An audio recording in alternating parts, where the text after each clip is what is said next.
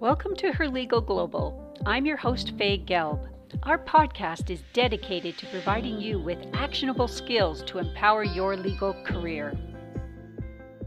And today we're welcoming Kimberly Rice, who's here to speak to us about lawyers, how to effectively grow your business right now. Kimberly is the Chief Strategist of K L A Marketing Associates and the Chief Changemaker of Changemakers. She's a keynote speaker and the founder of Women in Law Rainmaker Forum and Winning Wisdom for Women Lawyers. She's also an author, having written How Women Can Create the Career of Their Dreams by Charting Their Own Course and Rainmaker Roadmap, a step-by-step guide to building a prosperous business.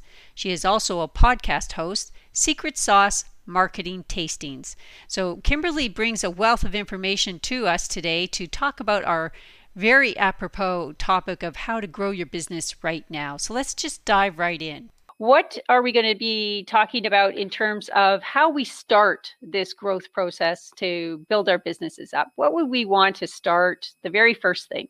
That's a great question, Faye. And I have found that the number one thing that every lawyer must have to build a prosperous business is confidence. Confidence in their ability, if not to know, but to learn how to think like a business owner. It is absolutely imperative, particularly for people who are in the private practice of law. You know, they're used to getting a, a monthly paycheck regardless, but they will not reach substantial success and prosperity until they pivot into the mindset of a business owner. So what does that look like? What does a mindset of a business owner look like? Uh, so he or she will take absolute responsibility for their own business building activities and plan and strategy.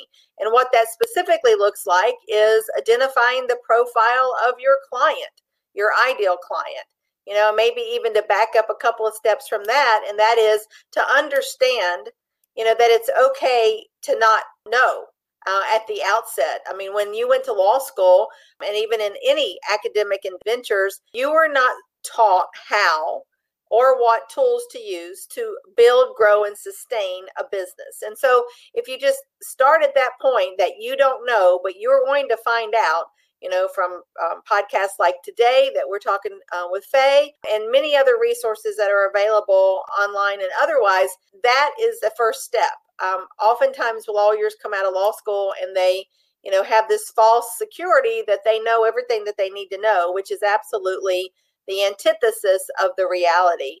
You know, so first, you know, for your first several years as a practicing lawyer, you need to, you know, kind of queue up and hone your craft at the same time that you're embracing and embracing the fact that you are capable, you've gotten this far in your academic career and now your professional journey, that you can, in fact, develop, attract clients. And there is a very systematic way to do that. The first being, A, to decide, kind of like back when we were in college or law, or basically college, what is your major? What is the area of legal services that you want to be known for, that you want to hinge your reputation on? So yes, that's number one.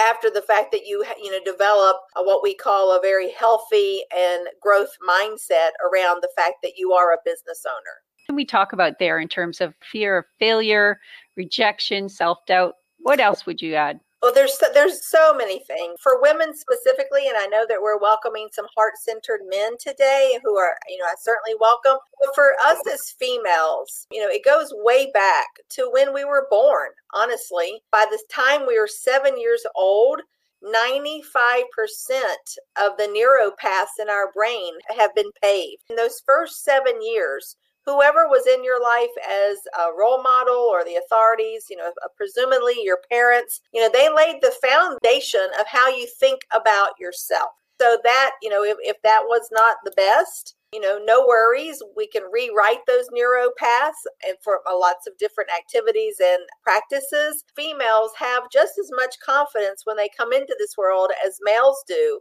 But when we hit puberty, it all gets turned upside down. The hormones, the pressure to conform, you know, society pressures us to not rock the boat and to follow the rules and all these things that are really not particularly productive. For exa- just for an example, the imposter syndrome. That's a, right. bounce, that's a bounced about word so much now in our, you know, pop culture, but it can be debilitating.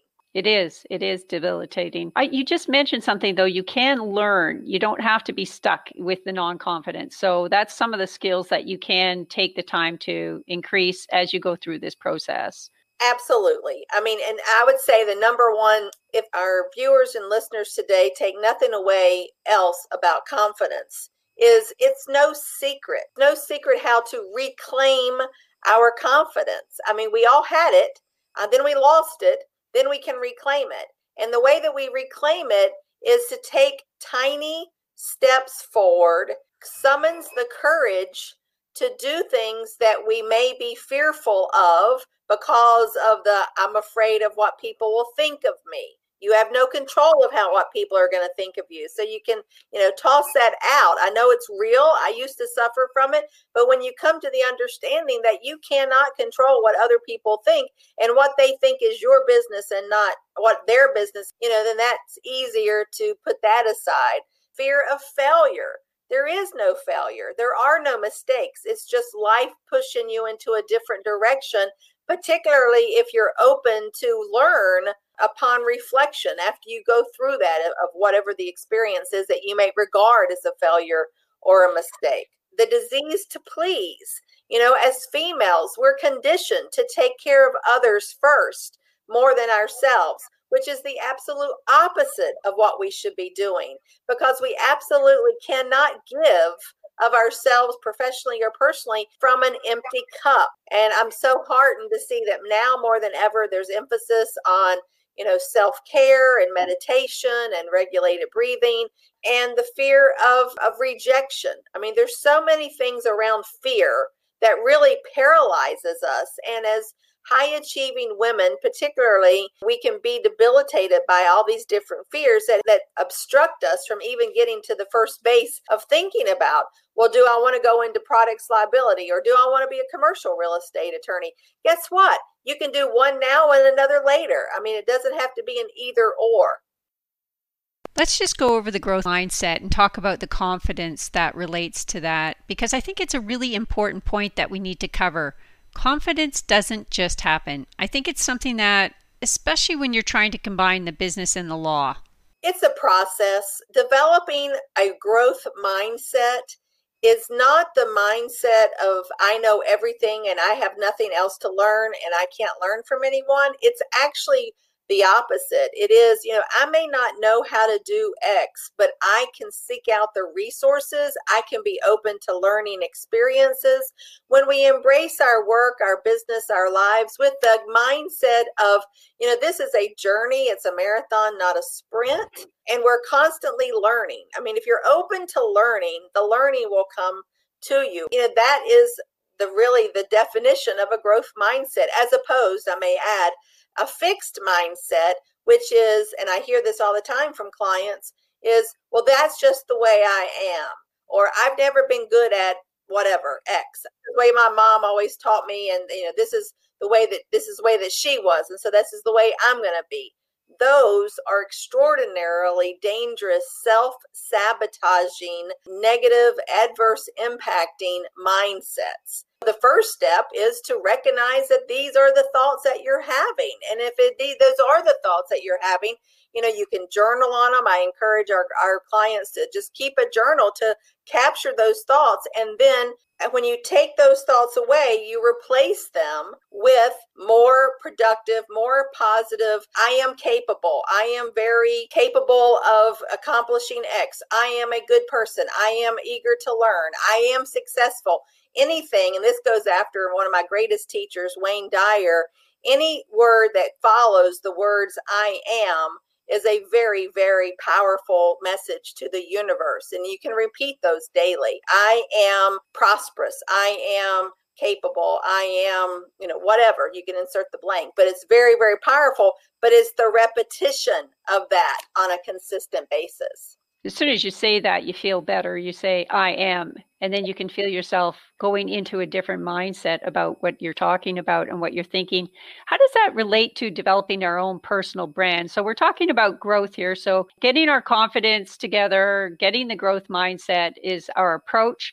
Now we're talking about our personal brand. So how would we relate that in? How do we bring that to the forefront? One of the things that we talked about in Her Legal Global a lot of was about our personal story and using that to bring to the forefront why somebody would want to do business with us. So can you tell us a little bit about how you see it in when you're dealing with the women in your community? Absolutely. You know, I love this. Um, when we when we approach our business, career, and life with the mindset that we are unique, there is not another one like us on this planet, recognizing our extraordinarily unique gifts, talents, and abilities. And if you haven't inventoried those, that's an exercise to, to inventory those, but to embrace the uniqueness that is you, because you're going to need it when you start developing your personal brand of what differentiates you from perhaps some of your competitors. Not them, but you. A personal brand can be defined as, and this is something mm-hmm. Jeff Bezos said, is what are people saying about you when you're not in the room?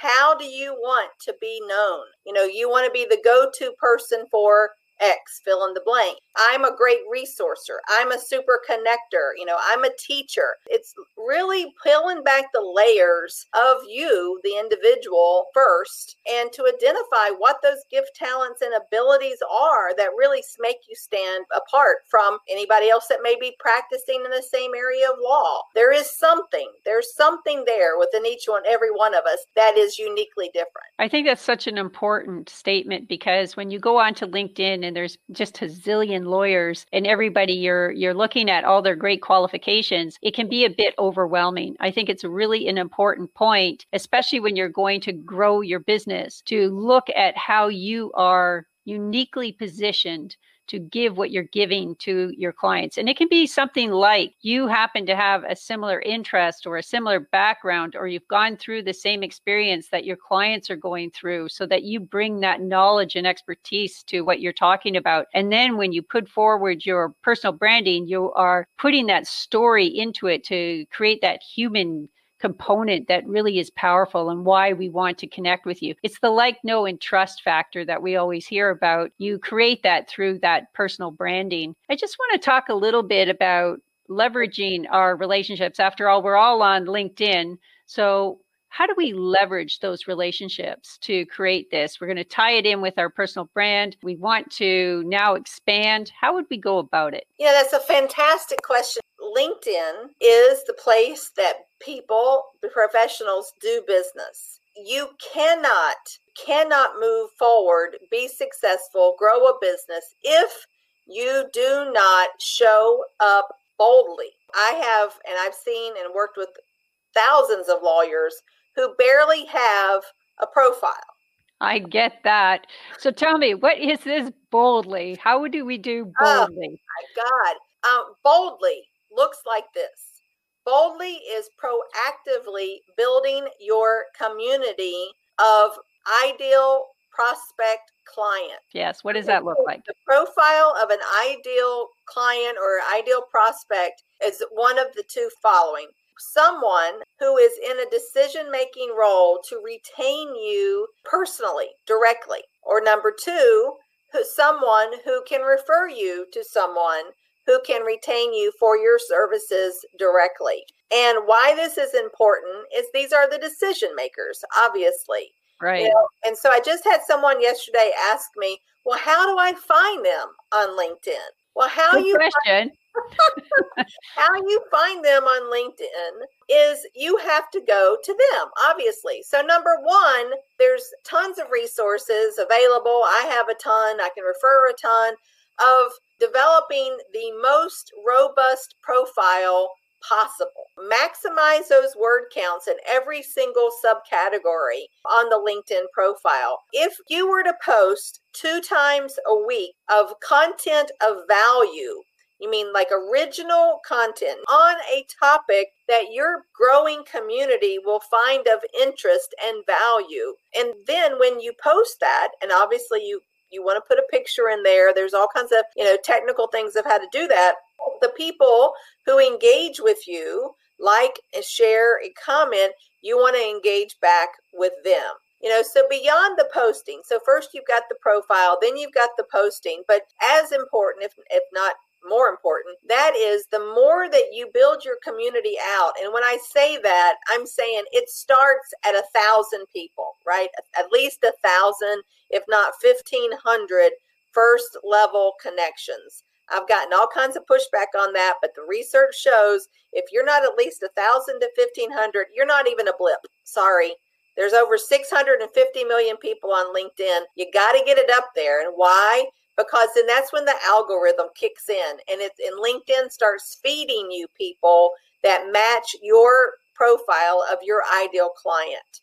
And then you move from there to engage with them by lots of different ways. One of the differentiating ways that I've seen with lawyers for almost third, well, since at least two thousand eight, when LinkedIn came on the scene, is for those lawyers who have to show up boldly, meaning you show up on LinkedIn, you're commenting, you're posting, you're you're sharing events, you're on panels of events. This is all digital. And then you can get involved in LinkedIn groups, which is another way to build your online reputation. So there's no shortage of information available, but to show up boldly at the very least, that is to show up often and meaningfully. You should know, though, this is a very important piece of information. Just liking a post means you're you're basically non-existent in, in terms of LinkedIn. You actually have to post a comment. You have to express your opinion, get your voice out there, make yourself seen. Don't be just a person that likes a post. You'll, you won't even show up under C L activity on your profile. If you look and you look at an, a person, you will see if they've actually been active. And even if they've liked five thousand posts, you won't see it. So it's very important to actually express your opinion and contribute. And it takes not even two seconds to do it. I mean, over time, LinkedIn, like a lot, almost all the other social media platforms, it's cumulative. You start out wherever you start out, and then it just grows and morphs. And then, you know, you have the following. You'll see where the, the path is going as far as content or direction or the type of people that you're attracting. I mean, you have to be there to, to actually even be part of the game. There's one thing I really wanted to ask about, and that is it's sometimes it's very obvious who our ideal client is, but it's not so obvious who our referral connection should be. So any ideas about how we can narrow that down or go into that area? Referral sources, absolutely. In the legal services world, it is very specific to your area of practice. So, for example, if a lawyer practices in labor and employment law on the management side, so they represent companies who are fielding complaints from their employees, you have to look from a corporate perspective or an enterprise perspective, and that is who are the people in those organizations likely fielding of the issues, having the employee issues. And oftentimes it's either the C F O of the company or the H R vice president, director, whomever. So for every single job title that there is, I would almost venture to say there are professional associations. And, you know, depending on who you're trying to reach, who the profile of your ideal client is, you want to be associated and involved in a professional association so you can meet them where they are, where they go for professional development, where they go for networking. So you can insert yourself of that. So it's very specific for the business to consumer practices, such as P I, personal injury, med-mal, uh, state and elder law, family law. You know, your referral sources oftentimes are other lawyers as opposed to corporate and industry groups and more B to B practices. What about these referral networks? Do you track that? Do you put it into some kind of client management system? How do you keep track of all this? When lawyers come to the understanding that they are a business owner and not an employee, which is a huge mindset shift that you never get, you know, kind of keyed into within law school or immediately thereafter, the next step is to recognize that you are the owner of a process-driven business. There are a gazillion different software solutions, case management solutions, C R M, contact relationship management solutions. I mean, there's no shortage of those. Zola Partners, for example, has a lot of all of that. That's just one that I have worked with over the years. Leap is another one. But ideally, the main point is the information that you're gathering. There's also the email marketing programs, Mailchimp, Active Campaign. There's no Infusionsoft. There's no shortage of software tools to help you get and stay organized. Because ideally, as you're building your community, you want to create some sense of system and process so you're getting and con- staying connected to these people that are in your community. So you build that top of mind awareness. So when the, they have the need, the legal need that you can provide the solution to, they're thinking of you. That's really crucial. I think you have to have some sort of process in place that you're continually connecting with these people. It's it's gone from the days of sending out birthday cards and that type of thing. We have to be much more on top of these things. And I think that's a real mind shift, like you said, because lawyers, you know, when they get out uh, and they start their business, they're still very much into the, like the mindset of practicing versus business. So let's just talk a little bit about rainmaking as a mindset. I love that. It's one of my favorite things to talk about. Right in a nutshell, it's what we call developing the marketing mindset. Again, it's recognizing that as a private practicing lawyer, you are a business owner and not an employee. Opportunities are everywhere. Yes, even in a pandemic, they are everywhere. They're still having issues. It is a wonderful time to be an employment attorney uh, with all the issues that are going on from work from home. But when we approach our professional lives, our businesses, our practices, and we're looking to help others. So when you look around and you're looking to be of service to others, you know, whether it's a connection, you know, whether it's to review a resume, whether it's to recommend a referral source in the profession. I mean, there's so many different ways, but when we when it's in our mindset to be of service, then that's going to come back to us. You know, that that's part of helping us develop that reputation as the go-to person. Any advice on how to pick this area? You know, it's kind of like choosing your major in college. How do you do that? Um, right. There, there. First of all, resist the overwhelm. Right? Resist the overwhelm because there may not be just one answer. The second thing is there's tons of assessments. You know, what we want to do, if we're going to spend the next thirty, forty years practicing in an area of law, we want to make sure it's something that we're really passionate about and there's growth in. You know, I mean, I've, I've been now in legal services long enough to see that, you know, there's economic cycles where certain practice areas are very fruitful and others are not. You know, I'll just use one, for example, data privacy is a super hot practice area, and it's going to continue to be so because it's in digital. But the assessments that you can take, there's a Kolbe, K O L B E index. There is the Gallup, G A L L U P Strengths Finder um, assessment that you can take. All of these assessments help us look clearly at not only what our strengths are, but what we're really good at, what we really enjoy, which will help making the decision of what area of practice to focus on much easier. So it really starts with with inside, taking a look at our, you know, what our strengths are, our interests are, you know, what the world needs, um, which is a whole different question, and how we can monetize that. Yes, I think we really have to know ourselves before we can start that process, because you can place yourself in a place that you think is like a great niche or an area that's up and developing, and discover that you're a horrible fit for it after you actually apply your own values and your own definition of success. So it's very important to start, I think, with who you are. I just want to go back then. We were talking about it as a mindset. What about as a lifestyle? How would we look at it that way? Lovely question. You know, we are in constant change. Our world has gotten so super small, given the advent of social media, the internet, the news sources, et cetera. Nowadays, I mean, depending on where you are, we're all dealing and, and working in a pandemic. And the chances are we may not actually ever in person meet the people that we're working for and with. And, you know, being able to leverage, or first of all, embrace technology, regardless of our chronological age, and accept the fact we have to embrace this technology to create and to institute our own path. And what I mean by that is joining groups, networking groups, women groups, women lawyer groups. There is no shortage. There's a gazillion groups. And it's just a matter wait, of- Wait, wait, Kimberly, there's there's only the best, Her Legal Global. There you go, and Changemakers. Now let's not get sidetracked by those other groups. Star, starstruck. You have to find community. That's the bottom line. You must find community with those individuals that you have something in common with. Ideally, I mean, you could be a part of a, a business networking group or a, you know, community group. There's so you can be members of multiple groups. Um, the groups that I lead and that Faye leads, I'm sure, we have roundtables, we have masterminds, we talk about the challenges, could be for prospecting.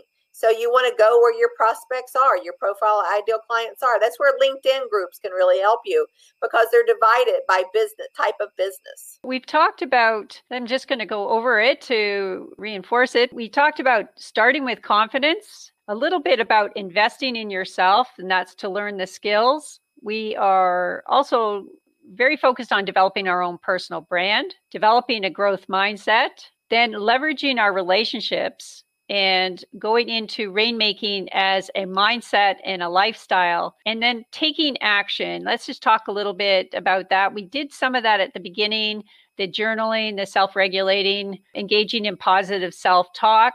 Let's just talk a little bit about that as we conclude. Anything else that you would add there? Engaging in positive self-talk. I mean, it's a daily practice, but again, we have to find a way to feed and fill our cups, whatever that looks like, you know. So if even if it's ten minutes in the bathroom by yourself with your earbuds on, listening to a guided meditation, that is something to feed ourselves.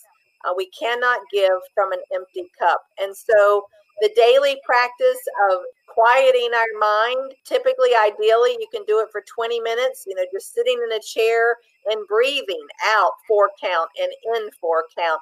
Do that for ten minutes, set your clock, and then do it for, you know, ten more minutes or five minutes. Well, start somewhere. The most important part is to start somewhere.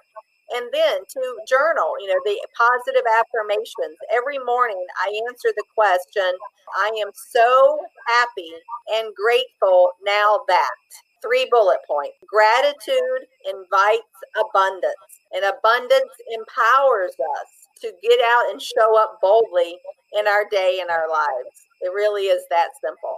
I think that is very important. I think it's also very important to structure that. We've talked a lot about that in Her Legal Global, about structuring it into your day, actually putting it into your calendar so that it doesn't disappear and be one of those, oh, well, if I get to it kind of things. It's really important to have that time for yourself. And it, the other focus that we've been having is that self-care is not a luxury. It's not something that, you know, you just add on at the end. So what I'm hearing from you, Kimberly, is that we need to focus on ourselves first is not a luxury as well. So that kind of combines with what we were talking about with self-care and the structuring and everything that goes along with it. So I'd just like to thank you very much for coming on. I'd like to give you a couple of minutes here just before we go to tell everybody a little bit more about what you do with all that great expertise that you have and what you accomplish. So let's just hear a little bit about that. Well, thank you very much, Faye. It's been such a treat to join you and your and your viewers and listeners here today to share. Early on, I worked inside law firms as chief marketing officer